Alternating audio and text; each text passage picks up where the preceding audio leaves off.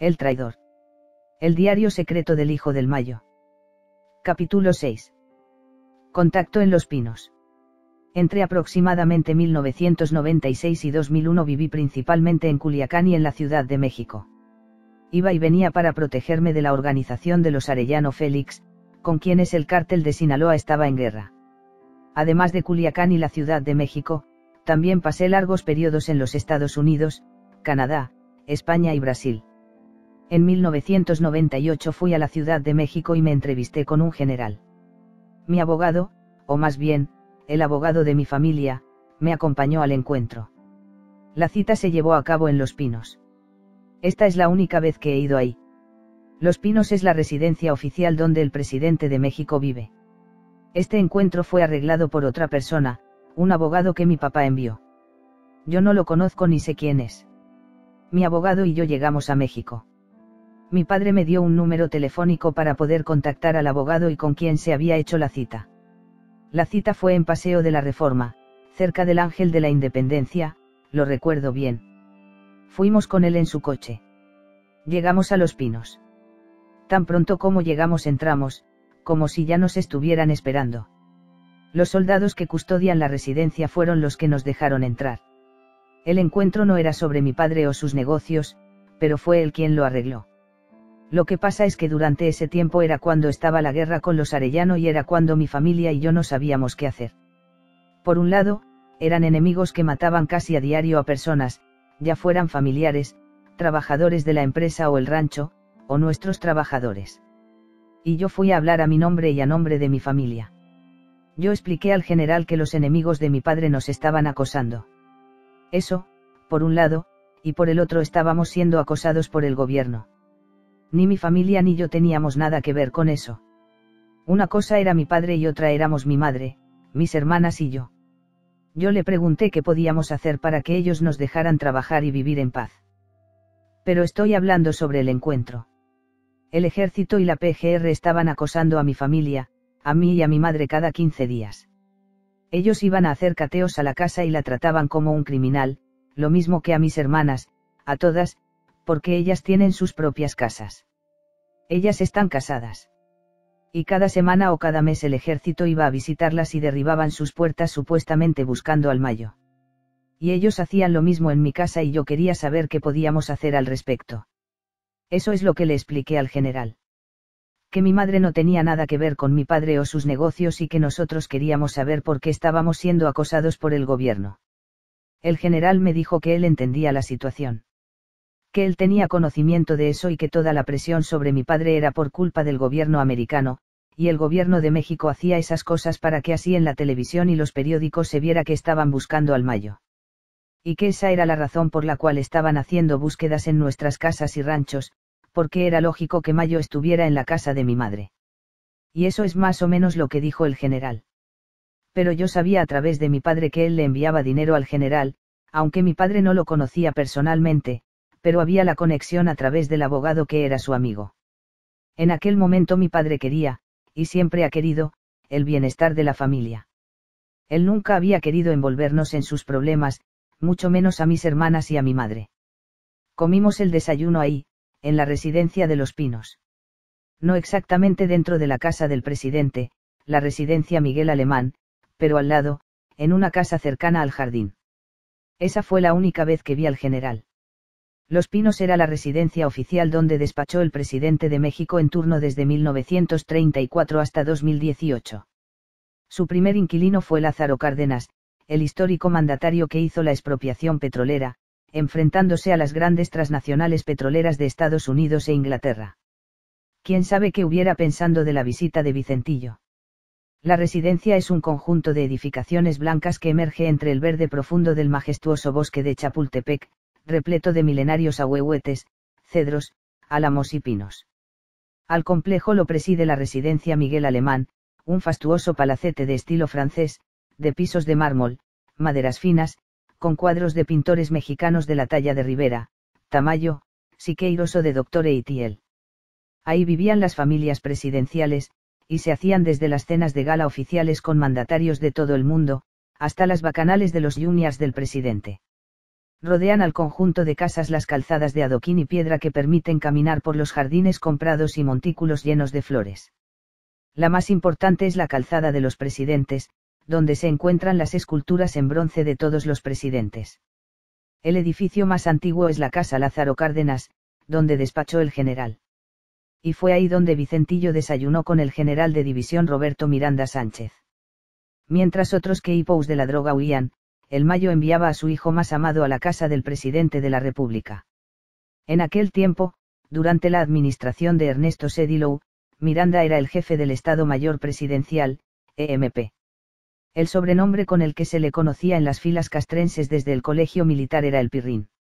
El EMP era la guardia pretoriana del presidente en turno. Un órgano desconcentrado con cerca de 8.000 elementos que dependía directamente de la presidencia, integrado por miembros de la Secretaría de la Defensa Nacional, Sedena, la Marina e incluso algunos civiles, sobre todo en las áreas de protocolo. Este cuerpo desapareció oficialmente en mayo de 2019 a instancias del presidente López Obrador. Según varios militares con los que hablé, ser jefe del EMP suponía tener el mismo poder que el secretario de la Defensa Nacional, muchos recursos económicos y absoluta discrecionalidad. Entrar en la cúpula del EMP era privilegio de muy pocos, y los registros públicos sobre Miranda como parte de esa élite datan al menos desde el sexenio de Miguel de la Madrid, 1982 a 1988. Aunque el cargo de jefe del EMP estaba bajo las órdenes directas del presidente, el que propuso a Miranda en el cargo fue el general Arturo Cardona, jefe del EMP de Carlos Salinas de Gortari. De 1989 a 1990, al lado de Miranda trabajaron personajes como Luis Rodríguez Busiou, nombrado jefe de la Guardia Nacional al inicio del gobierno de López Obrador. Miranda llegó a ser subjefe del EMP de 1993 a 1994. El contacto directo del Mayo con Miranda no era cosa menor. En aquella época, la del PRI como partido único en el poder presidencial, quien tenía acceso al jefe del EMP, tenía una llave mágica para abrir cualquier otra puerta dentro y fuera de los pinos. Técnicamente los miembros del EMP eran los responsables de la seguridad cotidiana del presidente y de su familia dentro y fuera de México. Organizaban los eventos y las giras del mandatario. Era Miranda, al igual que sus antecesores y predecesores, quien decidía a quién se le abría la puerta para ver al presidente, quién se sentaba cerca de él en las giras y quién no. Conocía los secretos más íntimos del mandatario y tenía acceso directo a su oído ahí los militares conseguían ascensos con mucha mayor facilidad que los que estaban asignados en las zonas y regiones militares, por relaciones públicas, no por meritocracia. Como todos los jefes del EMP, Miranda también tenía acceso a los jefes de oficina de los pinos. Por supuesto, también a los secretarios de Estado, gobernadores, senadores, diputados, jefes de partidos políticos, jefes religiosos, empresarios. Nadie en su sano juicio le negaría un favor a un jefe del EMP, al menos nadie que quisiera estar en buenos términos con el presidente. El EMP tenía un área de inteligencia que recababa la información sensible relacionada con la seguridad del presidente, incluyendo asuntos de seguridad nacional. En corto también podía hacer tareas de inteligencia para algún secretario de Estado o político del PRI, a cambio de favores. Era una máquina de tráfico de influencias y chantaje posiblemente jamás habría alcanzado esa posición privilegiada de no ser por un giro del destino. El asesinato del candidato presidencial del PRI Luis Donaldo Calousiou. El general Domiro García era subjefe del EMP cuando lo designaron jefe de seguridad de Calousiou. Como se hacía cada seis años, la Guardia Pretoriana protegía al candidato del partido oficial. El 24 de marzo de 1994. Calousiou fue asesinado en Tijuana. Ernesto Sedilou se convirtió en sucesor de Calousiou y Miranda de García, cuya carrera militar quedó sepultada junto con el malogrado candidato asumió oficialmente el mando del EMP. Aunque el general Miranda fue amable con Vicentillo, quienes lo conocen desde hace décadas lo califican como arrogante, prepotente y arbitrario. Sus ambiciones no conocían límites. Aspiró a ser titular de la Sedena en al menos dos ocasiones, con el primer presidente emanado del Partido Acción Nacional, Vicente Fox, 2000 a 2006, y luego con Enrique Peña Nieto, 2012 a 2018. Con Fox no logró sus aspiraciones, pero el secretario de Defensa, Clemente Ricardo Vega García, y su sucesor, Guillermo Galván Galván, le concedieron el cargo de comandante de la decimoprimera región militar con sede en Coahuila, 2002 a 2006, comandante de la XXVI región militar, con sede en Veracruz, tres meses en 2006, comandante de la tercera región militar con sede en Mazatlán, 2006-2009, Contralor General de la Sedena, 2009 a 2011, y oficial mayor de esa secretaría, 2011 a 2012. Años después del desayuno en Los Pinos, Vicentillo y su padre recibirían nuevas noticias del general Miranda. Ya no sería tan amable y se convertiría en su enemigo. En esos tiempos convulsos, Vicentillo probó ser digno hijo de su padre. No solo demostró Temple para sentarse a desayunar en la casa del presidente rodeado por el EMP. En Sinaloa operaba un importante competidor del Mayo llamado Humberto Ojeda, alias Robachivas, quien traficaba cantidades industriales de cocaína a Estados Unidos. En un mes su grupo generaba la nada despreciable cantidad de 100 millones de dólares. Cuando murió Amado y el gobierno americano tenía la lupa sobre Chihuahua y Sinaloa, Robachivas resultó de alguna forma beneficiado. Antagónico en estilo al Mayo, Ojeda era ostentoso, derribaba iglesias para construir nuevas, presumía carros lujosos, helicópteros y joyas y en aquellos días comenzó la edificación de una lujosa residencia en Culiacán. Un día fue a la estación de gasolina acompañado de su hijo pequeño Valentino. Luego de cargar combustible, en la calle lo interceptó un sicario que le ordenó detenerse y vació el arma contra el auto. Robachivas llevaba un vehículo blindado y en vez de darse a la fuga se detuvo en actitud retadora, burlándose. No contaba con que luego de 40 tiros, de manera insólita, en una probabilidad de uno en un millón, una bala entró por la cerradura y le dio justo en el corazón. Tras la lesión, aún logró conducir su vehículo hasta llegar a 30 metros de su casa, ubicada en la colonia residencial Las Quintas, murió y el auto se estrelló contra un árbol. Estaba tan cerca de su casa que su esposa, al escuchar el ruido, salió a ver lo que ocurría y rescató a su pequeño hijo que había quedado atrapado en el carro mientras su padre agonizaba bañado en sangre fue Vicentillo quien envió al sicario para matar a Robachivas por órdenes del Mayo y de Vicente Carrillo Fuentes. La razón. Al Mayo le pareció chocante la casa que se estaba construyendo. No le importó que fuera socio del narcotraficante colombiano Jorge. Cifuentes, quien había trabajado para él tiempo atrás y había sido incluso amigo de Vicentillo. La lección aprendida de su mentor Nico lo había marcado de por vida. Cifuentes huyó de México despavorido, con la firme sospecha de que el Mayo había estado detrás del asesinato. Cuando Vicentillo ordenó su primer homicidio tenía 22 años, y su segundo hijo, Jesús Miguel, era apenas un recién nacido. Llegó al mundo criminal de la familia Zambada el 10 de diciembre de 1997. Años después, en 2003, Jorge Cifuentes regresó a México y conoció al Chapo. La ambición pudo más que su miedo y buscó la forma de aprovechar la ola de crecimiento del cártel de Sinaloa, pero también quería garantías, y le pidió al Chapo que le arreglara una cita con el Mayo para saber si era seguro continuar en el negocio de drogas en México. Era solo el Mayo, no el Chapo, quien podía darle esa garantía. Cifuentes le dijo al Chapo que también necesitaba saber quién había matado a su amigo Humberto Ojeda. El Chapo le consiguió una cita con el Mayo en la Ciudad de México. Mi compadre Chapo quiere que te diga la verdad, yo asesiné a Robachivas. ¿Qué quieres hacer? dijo el Mayo en tono desafiante. Mató a un buen hombre, respondió Cifuentes. Bueno, si naciera otra vez, lo mataría de nuevo, dijo el capo, pero yo no tengo ningún problema contigo, tú eres parte de nosotros. Tú eres parte de la familia. Te conozco desde que eras muy joven y eras cercano a mi hijo, Vicente, tú no tienes que preocuparte. No hay ningún problema contigo.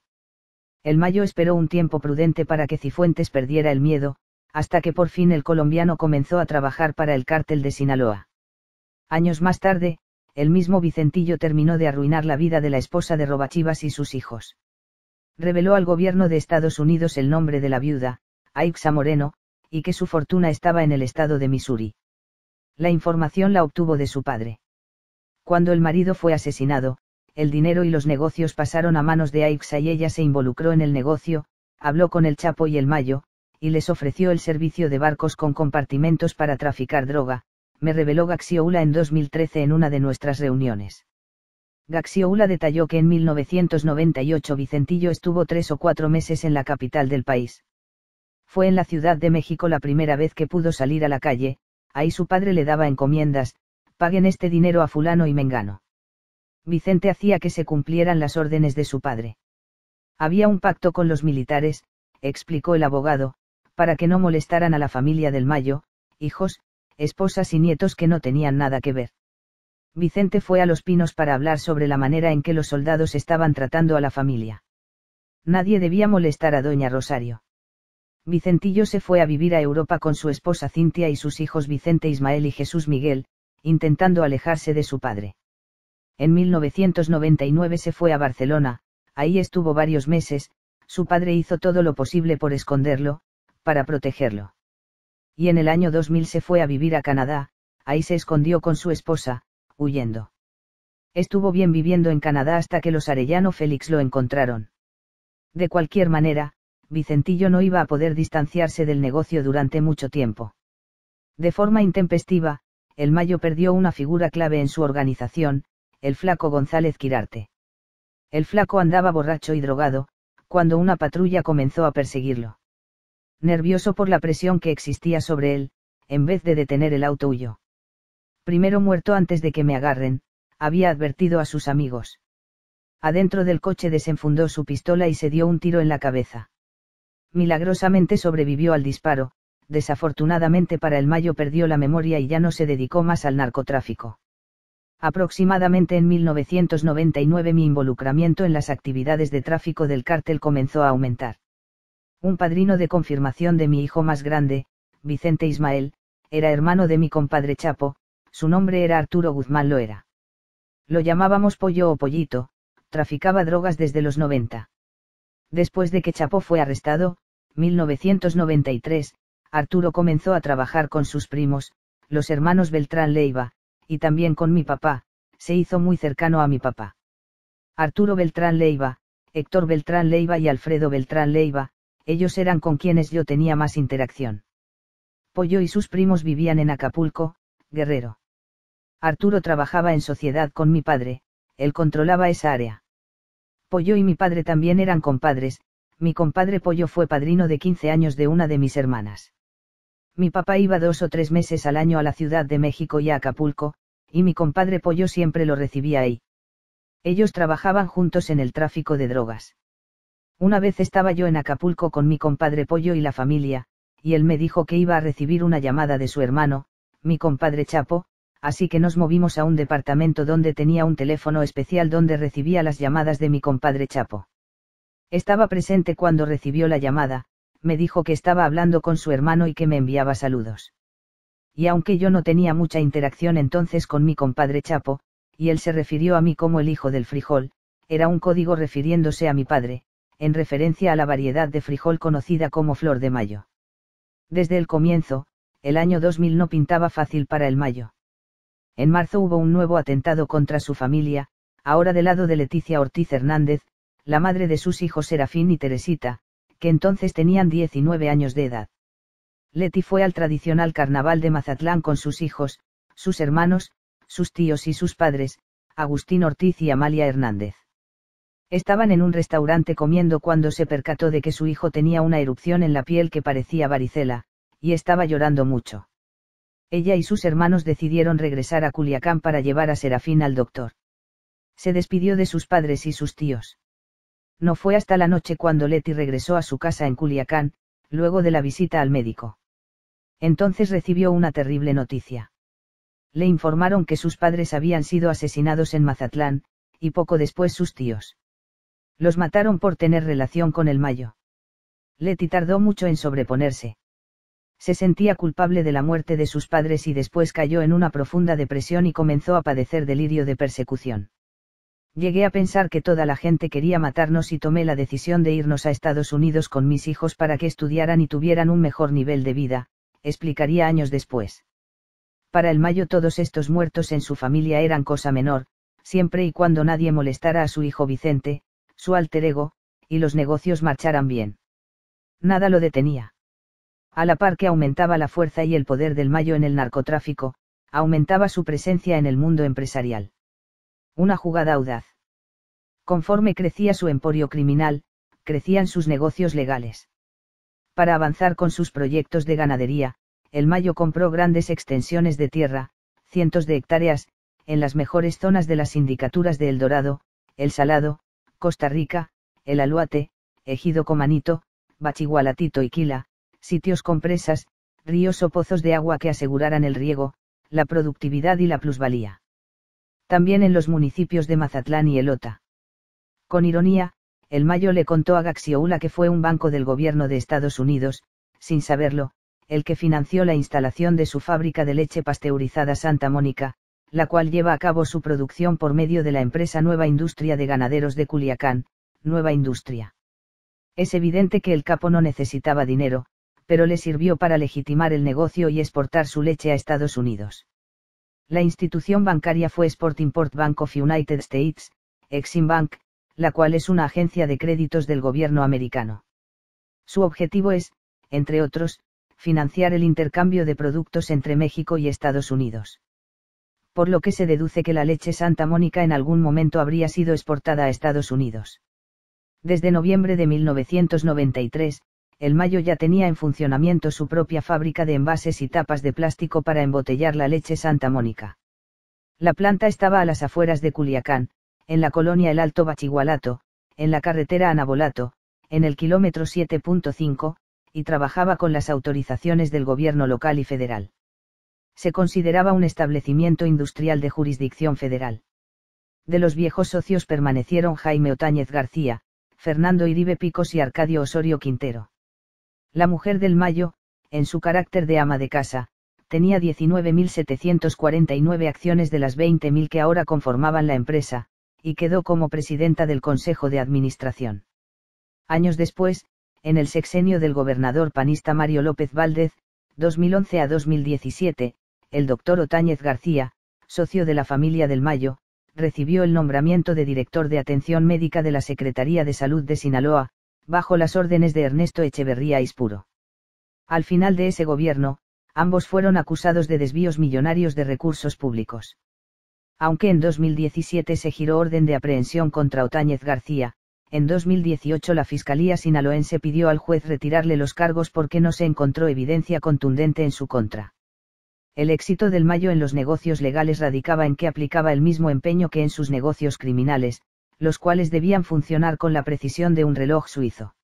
De 1995 a 1998 logró que disminuyeran los costos de la fábrica pasteurizadora, con el apoyo del joven Jesús Hercuides Lara, quien pasó de prestanombres a empleado. Se formaron equipos de trabajo para incrementar la productividad y los controles en las áreas de producción, envasado y almacenes. Y el parque vehicular de los camiones repartidores de la leche se multiplicó de 50 a 250. En 1996 Maitecita, como la llama su padre, y sus hijos Javier y Maite Díaz Zambada crearon la empresa Autotransportes JYM en la ciudad fronteriza de Piedras Negras, Coahuila. El objeto de la empresa es la explotación del Servicio Público Federal de Transporte de Carga, en las rutas de jurisdicción federal o local autorizadas mediante concesiones de la Secretaría de Comunicaciones y Transportes o del Gobierno local. Omar Batiz Mendoza fue nombrado comisario del negocio. Este resultaba conveniente no solo por el giro, sino por la ubicación, si se mira desde la perspectiva del negocio del Mayo y se pone atención al relato de Vicentillo. Hasta hoy la empresa sigue activa. En el año 2000 los Zambada siguieron multiplicando sus empresas. En marzo crearon la empresa Establo Puerto Rico ante el notario número 81 de Culiacán, José Antonio Núñez Bedoya. Aparecen como primeras socias María Teresa, Midian Patricia, Mónica del Rosario y Modesta Zambada Niebla. El objeto social de la nueva empresa era actividad agrícola y ganadera de cría, engorda y producción de leche. No obstante, la abundancia también generaba problemas. Con exceso de confianza, en enero de 2000 Maitecita pretendió cruzar a Arizona con más de 10 mil dólares en efectivo. No los declaró y la detuvieron. En la Corte de Distrito de Arizona se le inició una causa criminal. Fue la primera vez que Fernando Gaxioula actuó como abogado de la familia. La hija mayor del Mayo se declaró culpable, y milagrosamente el asunto no pasó a mayores y la dejaron en libertad. Ese mismo mes, su hermana Mónica del Rosario Zambada Niebla, tuvo un problema similar. En el cruce de Nogales con Arizona también llevaba exceso de dinero e intentó pasar sin notificarlo, claro, porque no tenía cómo justificarlo. El Servicio de Inmigración de Estados Unidos le retuvo su pasaporte y visa.